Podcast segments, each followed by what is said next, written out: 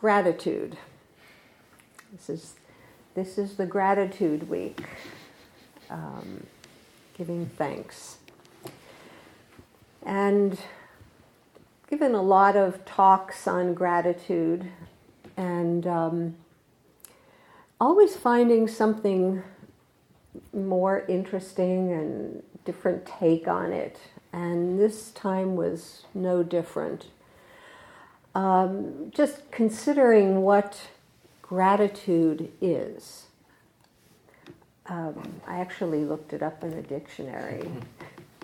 And like, like most definitions, it doesn't really tell you much. It just re- sort of repeats, says thankfulness. Okay. That's the same as gratitude, right? But what, what, is, what is it? What is it really? What's the experience of gratitude? And I tried to determine in myself what, what gratitude feels like. And we usually think of gratitude as a response. When we say thank you.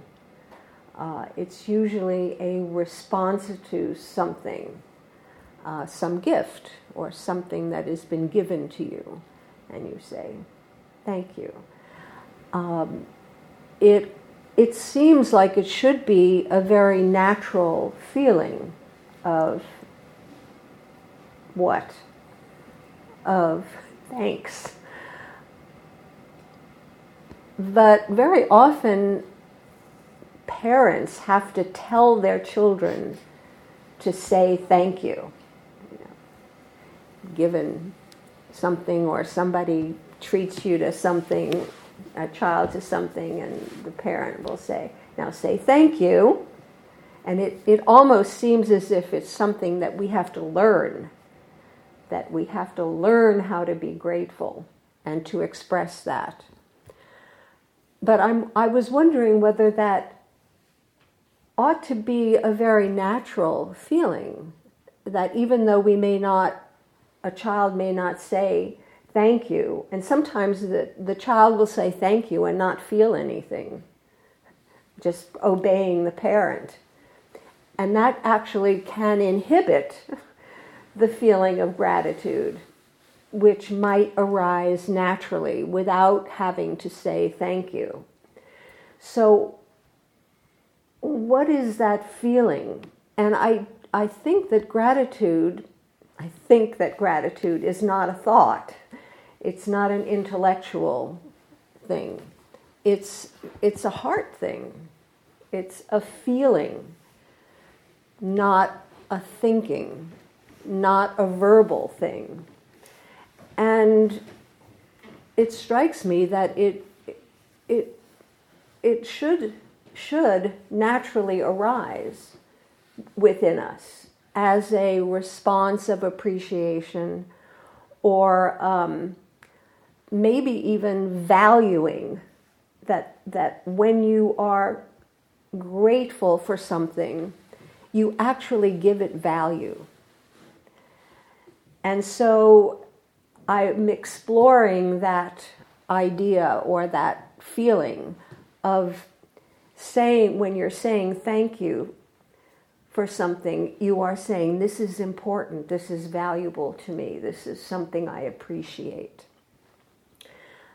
And that has really nothing to do with the object that you're grateful for. Because the value of, say, I was given a little drawing by um, a, a, child of a friend of mine, or even from my daughter. I have some little drawings that she did uh, that were really not in and of themselves artworks, but somehow it was an expression of her care, of her love and so my response was this incredible feeling of, oh, Amy, that's so wonderful. Not that this object was wonderful, but that the expression behind it So it doesn't, it doesn't matter what it is that you're grateful for, really. It's, it could be anything. And actually, it should be everything. So in our practice, gratitude is less a particular response to some offering, but it's much more an attitude of heart, of mind. So it's, it's a way of living in which you value everything that is presented because everything is given to you. Everything is presented to you. Everything that arises, it doesn't matter whether it's a little drawing from a child or a necklace that is given to me or uh, you know, the yoga teacher here brought me some misshapen pears. And, you know, I'm probably not going to eat the pears uh, because they're they're grainy and you know they're just really not edible. Uh, but that doesn't diminish my sense of valuing that offering. So, going even deeper than this attitude, attitude of gratitude could be a mantra. Um, I began considering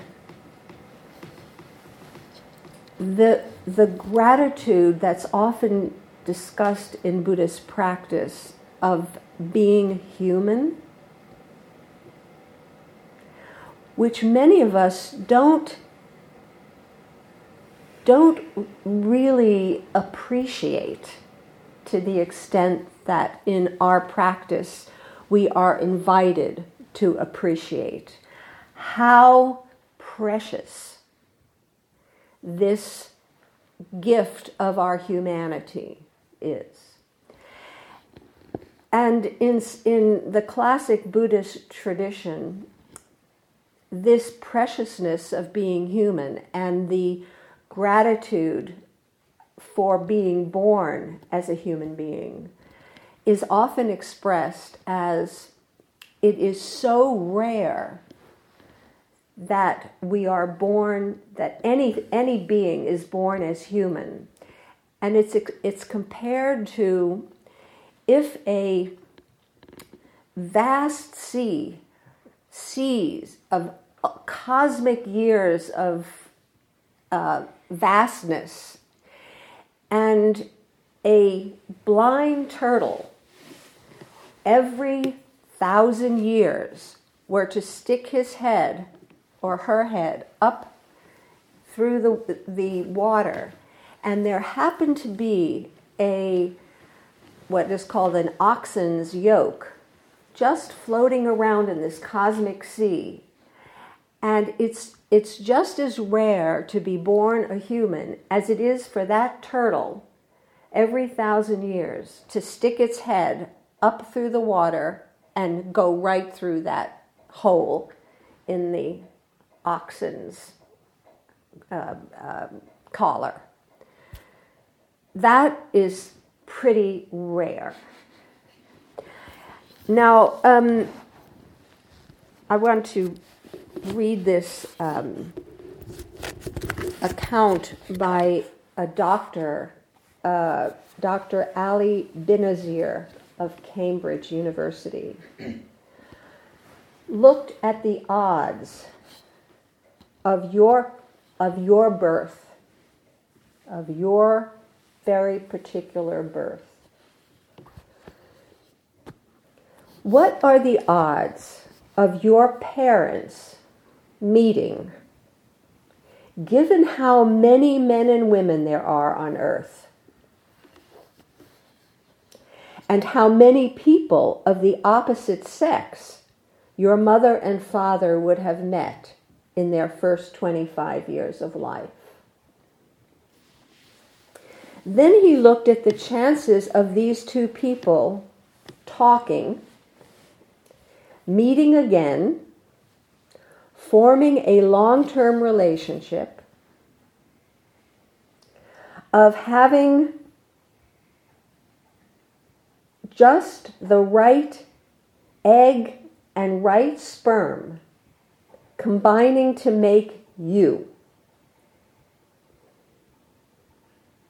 He goes further back to look at the probability of all your ancestors successfully mating and of all the right sperm meeting all the right eggs to make each of these ancestors. So, can you imagine the probabilities there? He says the conclusion is that the odds that you exist at all are zero.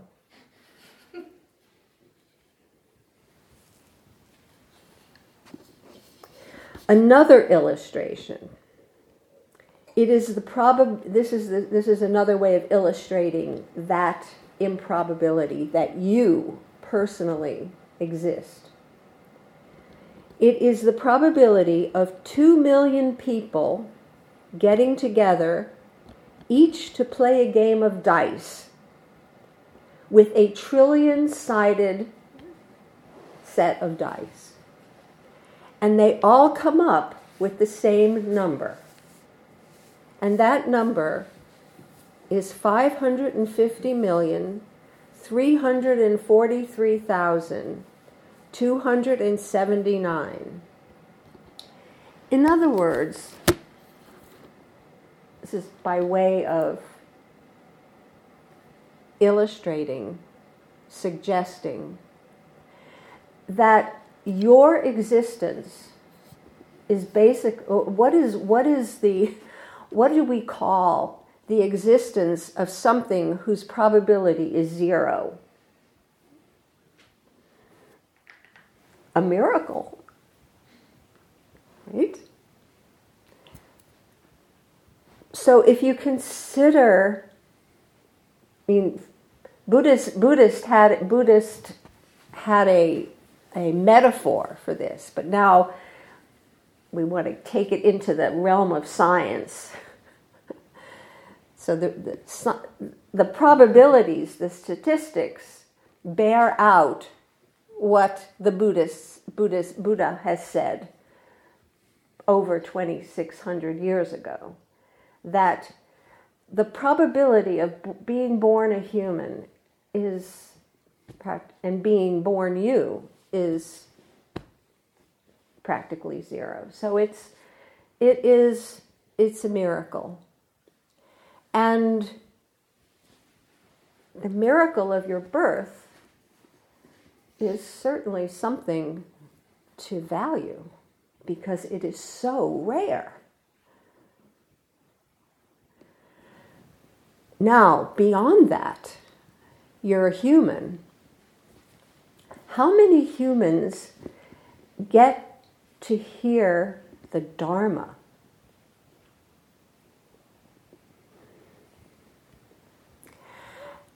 And hearing the Dharma, knowing that there has been a Buddha and is continuing to be a Buddha. How many people are aware of this practice? And being aware of this practice, how many people actually practice it? And having practiced it, how many people actually continue to practice it? And having continued to practice it, how many people never stop practicing it? Pretty rare.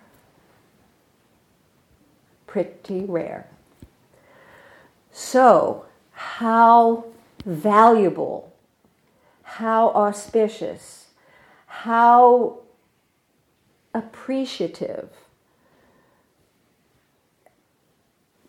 There's a writer I like a lot, Alan Watts, who says when we really come to understand the depth of gratitude that we live with, we would have to invent a God to be the repository of all of that gratitude because it is so vast that there's no way of expressing it, of giving it, except to some absolute supreme being who could hold all that gratitude.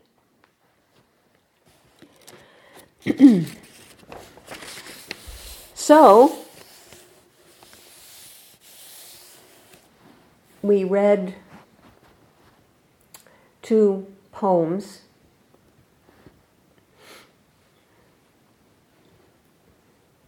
One of which seems kind of obvious of all of this earth, air, wind, fire, all the beauty of earth and its giving itself to us. But then there are, there's the other poem of the distress in our lives, the death, the sickness, the sadness,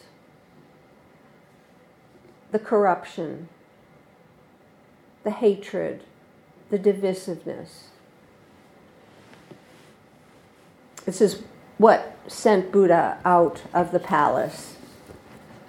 Old age, sickness, death, all the stuff that befalls us as humans, this amazing miracle of humanity, of your very personal existence. Very beautiful, very amazing, and also suffering comes along with it. How can we appreciate and value that? And that's what Merwin is suggesting very forcefully that we do not discriminate as to what we are grateful for no discrimination. It's not necessarily that we cultivate and reinforce suffering, that's for sure, because our practice is about relieving suffering. But another quotation from Jack Kornfield. This is, this is one of the mantras that he uses in his practice. May I be given the appropriate difficulties so that my heart can truly open with compassion. May I be given may I be given the appropriate difficulties so that my heart can be open with compassion. So truly, it is that suffering appropriate to us. I'm saying my suffering is custom made for me. It's appropriate for me. And I welcome the appropriate difficulties. And, and we're we're always given the appropriate difficulties. We, we're given the difficulties that we can deal with. And so we are, those difficulties open our hearts. Those difficulties focus our concentration.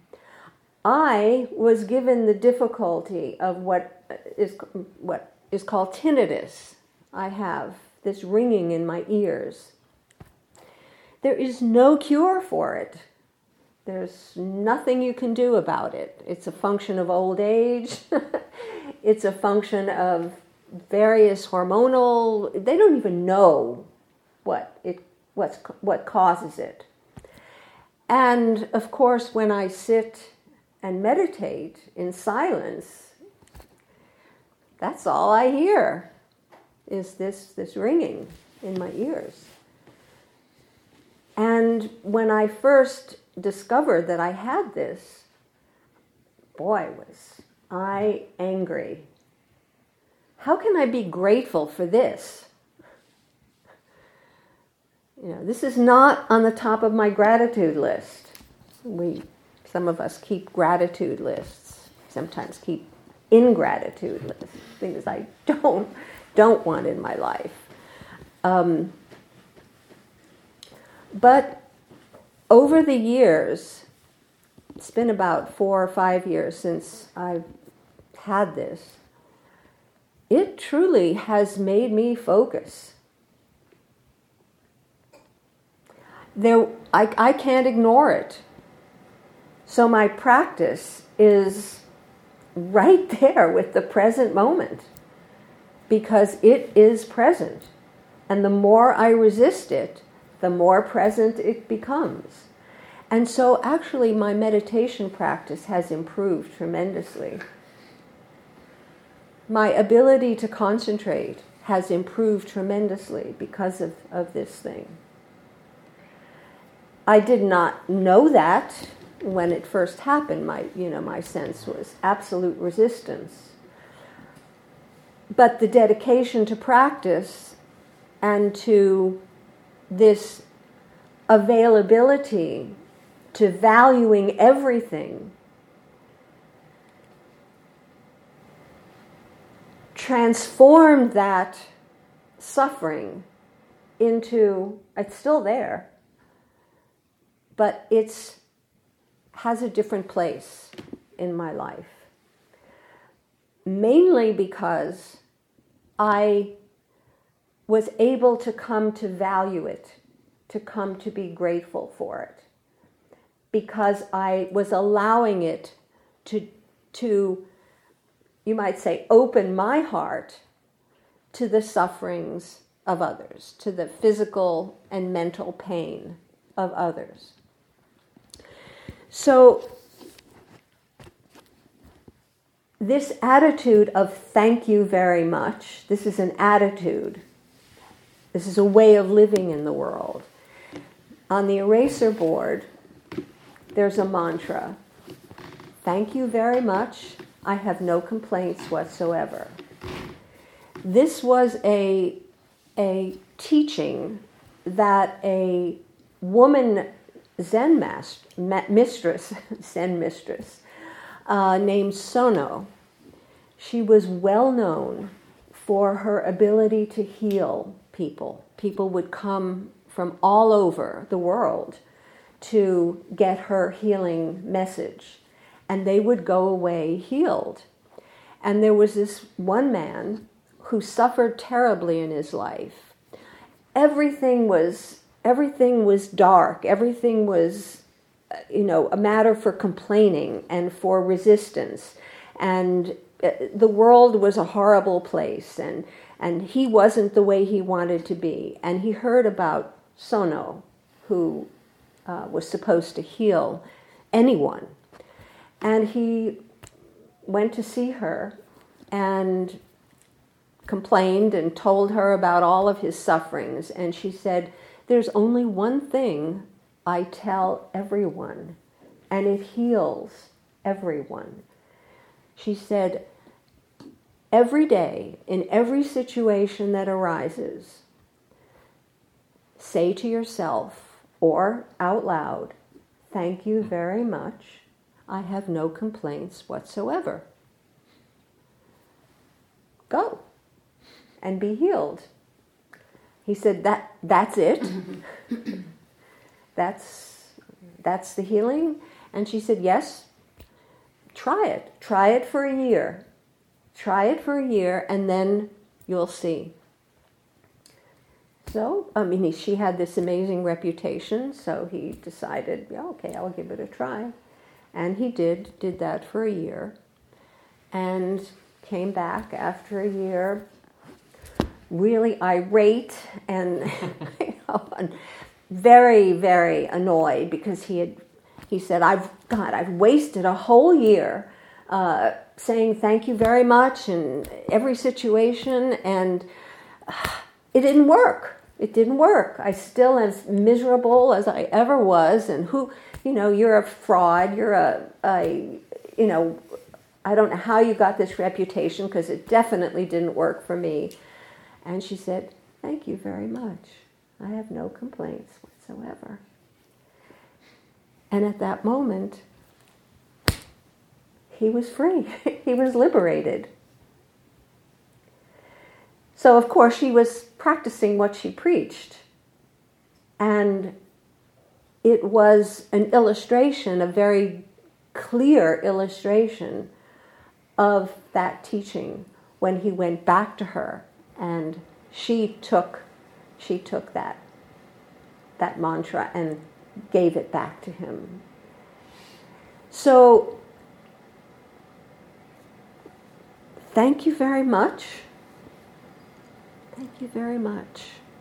I have no complaints whatsoever.